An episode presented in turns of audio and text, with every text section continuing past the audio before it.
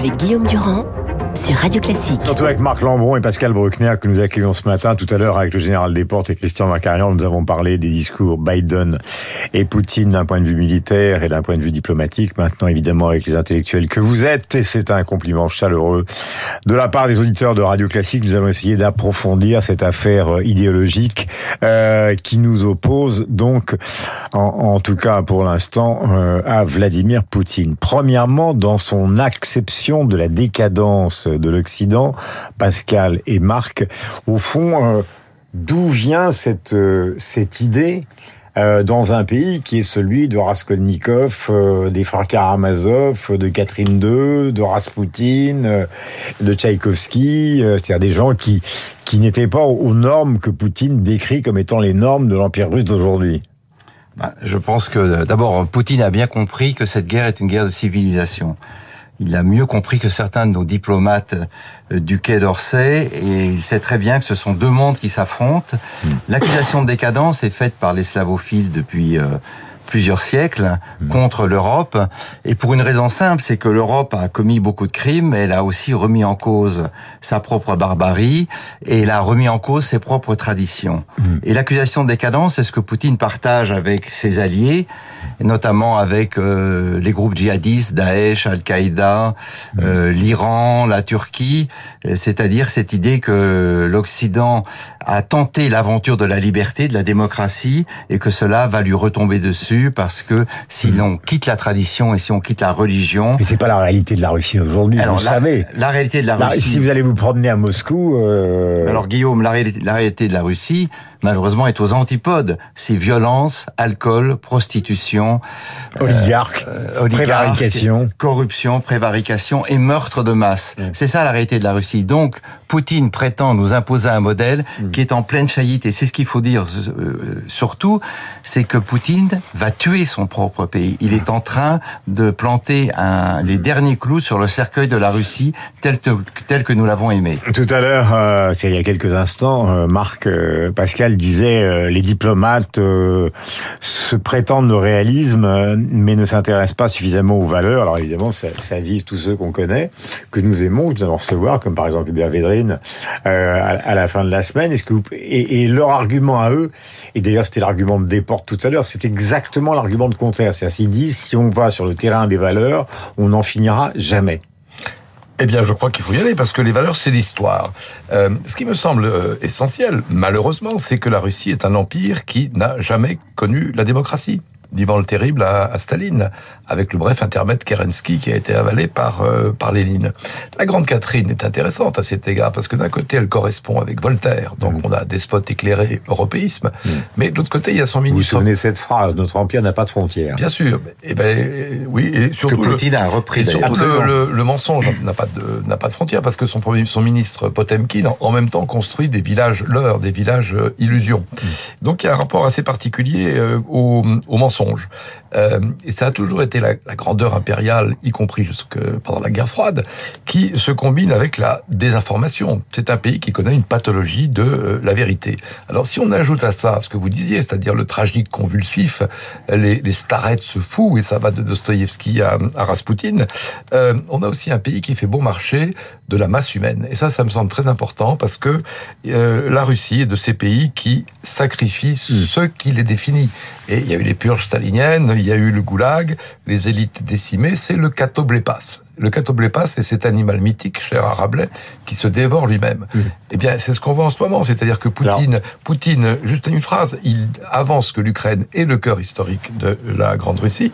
En même temps, il détruit jour après jour ce cœur historique. Euh, ce matin, dans le Figaro, confrère de vous deux, puisqu'il est à la fois euh, euh, prix Goncourt et, et académicien, si ma mémoire est bonne, Makin, euh, il, il revient justement sur cet argument euh, qui est celui de Marc, au fond, de faire fi du nombre, euh, enfin, de, de, de l'issue de, de ses compatriotes. Et au fond, il dit... euh, dans le combat que vous menez contre la Russie, vous êtes bien gentil, mais vous oubliez les 25 millions de morts russes pendant la Seconde Guerre mondiale qui vous permettent d'être ce que vous êtes aujourd'hui, c'est-à-dire nous les Occidentaux. Euh, donc calmez-vous. Enfin, je, je caricature horriblement euh, la pensée de quelqu'un qui est beaucoup plus raffiné que ça. Mais à ce titre-là, Makin dit il faut faire la paix tout de suite. Oui, alors euh, je voudrais quand même rappeler à André Makin que ce sont pas les Russes, Dieu merci, qui nous ont libérés, ce sont les Américains. Et je ne rendrai jamais assez euh, hommage aux États-Unis d'Amérique, aux Anglais, aux Canadiens et aux Australiens d'avoir libéré la France. Euh, Et alors il y a eu Stalingrad. Alors et pourquoi Stalingrad, les premiers à Berlin. Oui, euh, qui qui a financé l'effort de guerre russe? C'est Roosevelt avec le pré-bail. Sans l'aide américaine, les Russes n'auraient jamais vaincu les nazis. Donc il y a eu 27 millions de morts parce que euh, Staline, comme l'a rappelé Marc, a décapité l'état-major en 37, 38, 39. Il s'est rattrapé in extremis. Il a eu un courage fou des, du, du peuple russe, ukrainien, biélorusse, russe et toutes les autres nationalités. Mais, mais ça n'est pas la Russie qui a gagné la guerre contre le nazisme, ce sont les alliés tous ensemble. Savez Et, je plains, je plains les gens de l'Est qui ont été libérés par les soviétiques. Ils s'en mordent les doigts aujourd'hui encore. Marc. Parce que là, on met les pieds dans une sorte de sous-texte des discours de Biden et euh, de Vladimir Poutine, qui est un sous-texte éminemment explosif. Alors, oui, d'ailleurs, c'est explosif parce que la, la guerre froide, si elle revient, c'est d'ailleurs du fait euh, des Russes, parce que euh, Obama-Biden était plutôt dans ce duopole conflictuel avec la Chine. Donc, euh, on revient vers un autre centre de, de gravité. Surtout Obama. parce que Après- Biden, il a bien changé. Bah, il a changé. Bah, maintenant, oui, bien sûr. Mais sur ce que dit mon, mon cher confrère Makin, euh, oui, c'est vrai quand même que les, les 27 millions de morts de, de, de l'URSS, bon, mais mais on en a tiré une rente mémorielle et, et Poutine euh, spécule encore euh, là-dessus parce que massacre pour massacre, faut pas oublier que le massacre a d'abord été endogène, c'est-à-dire les les l'Holodomor de 1932-1933. Il a des, coups d'acquisition.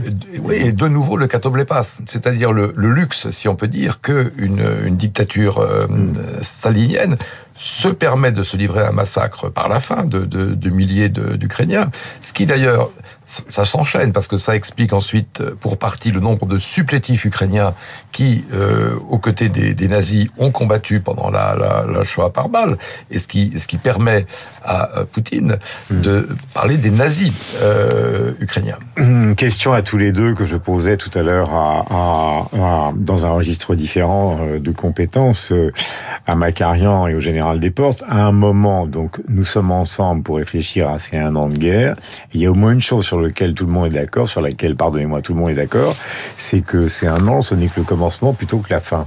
Et, et donc, comme l'écrit euh, Philippe Gély dans le Figaro ce matin, la grande interrogation, nous qui sommes des lecteurs de Le Carré, nous qui sommes des lecteurs ou des admirateurs de Tarkovsky, etc., c'est on se dit finalement, on n'est pas très loin de revenir dans un monde où un mur imaginaire ou symbolique va se réinstaller. La seule chose qu'on ne sait pas, c'est s'il va s'installer en plein milieu de l'Ukraine ou aux frontières souhaitées par Zelensky entre l'Ukraine et la Russie. Est-ce que vous croyez, Pascal et Marc, que c'est exactement ce qui va nous arriver?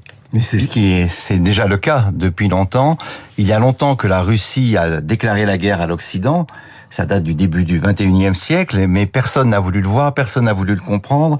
Nos dirigeants ont fait des ronds de jambes à Poutine en voulant l'intégrer, alors qu'en réalité, il sapait la confiance et nous mentait effrontément. Je rappelle la phrase de de Solzhenitsyn sur les Russes. Ils mentent, nous savons qu'ils mentent, ils savent que nous savons qu'ils mentent, et ils continuent à nous mentir. Et Macron a fait, en a fait l'amère expérience, et d'ailleurs, il, il en veut énormément à Poutine de lui avoir juré dans les yeux qu'il n'envahirait, qu'il n'envahirait jamais l'Ukraine et qu'il ne et qui et qu'il n'irait jamais en Biélorussie pour installer ses propres armes. Mais qu'importe, il faut être à la hauteur de l'événement. Il ne faut pas euh, essayer de revenir en arrière. Oui, nous sommes dans une nouvelle guerre froide, et ce qu'il s'agit d'assurer aujourd'hui, c'est la victoire de l'Ukraine pour faire tomber le despote et essayer de contenir cette puissance nihiliste et dangereuse qu'est la Russie de 2023. Euh, Marc, Moi, je crois que ce bon, mur imaginaire tellement proche, Alors, est-ce qu'on le reconstitue Euh, Oui non? Moi, je pense qu'il y a quand même pour l'instant de l'inédit dans la combinatoire. Euh, je pense qu'il y a trois facteurs dans, le, dans la guerre actuelle. D'abord, c'est une guerre hybride. C'est-à-dire que d'un côté, il y a une ligne de front assez classique avec des tranchées, et en même temps, il y a des satellites, il y a des drones, et il y a des hackers. Donc, c'est le maréchal Foch d'un côté, c'est Mark Zuckerberg de l'autre. Euh, deuxièmement, on a quand même une blitzkrieg enlisée. Euh, en, en, en, mai 40, euh, ça dure un mois, 100 000 morts français, entre parenthèses. Là, ça va faire euh, un an avec 180 000 morts russes mmh. et 130 000 morts ukrainiens. Mmh. Pour comparaison, entre parenthèses, la guerre du Vietnam sur 10 ans, ça fait 58 000 morts américains, mais sur 10 ans. Et la troisième chose qui, pour l'instant, se combine avec les deux, les deux précédentes, c'est que on a, et vous parliez tout à l'heure de la loi Prébaille ou du cash and carry, on a une non-belligérance d'États fournisseurs qui sont néanmoins très très engagés. d'un côté, consolidation de l'OTAN et à certains égards de l'Europe, et de l'autre côté, coagulation d'États euh, autocratiques, non belligérants, mais soudés derrière euh, derrière la Russie. Donc ça pose aussi la question de la démocratie sur la planète. Voilà. Et dans le Figaro de ce matin, donc l'un des porte-parole ou chef de cabinet du président Zelensky demande, à l'occasion justement de ce premier anniversaire, que l'effort de l'Occident derrière l'Ukraine ne fasse que s'accélérer. Vous trouverez dans le Parisien, par ailleurs, un excellent euh, papier euh, qui est signé par Aurélie Lebel sur euh, la Russie et l'économie russe touchée, mais pas coulée, pour évidemment essayer de compléter votre réflexion. Je le rappelle, un numéro de connaissance des arts à la gloire de Peter Doug, cet artiste anglais qui a vécu dans une centaine de villes dans le monde tout au long de sa carrière, qui peint entre 3 et 10 tableaux par an avec des tableaux mythiques comme ce jeune homme qui ressemble un peu à un guitariste des Eagles qui est sur un canot rouge orangé au milieu d'une rivière peut-être ou d'un lac, euh, on ne sait pas, avec au loin une île. Il est 8h57.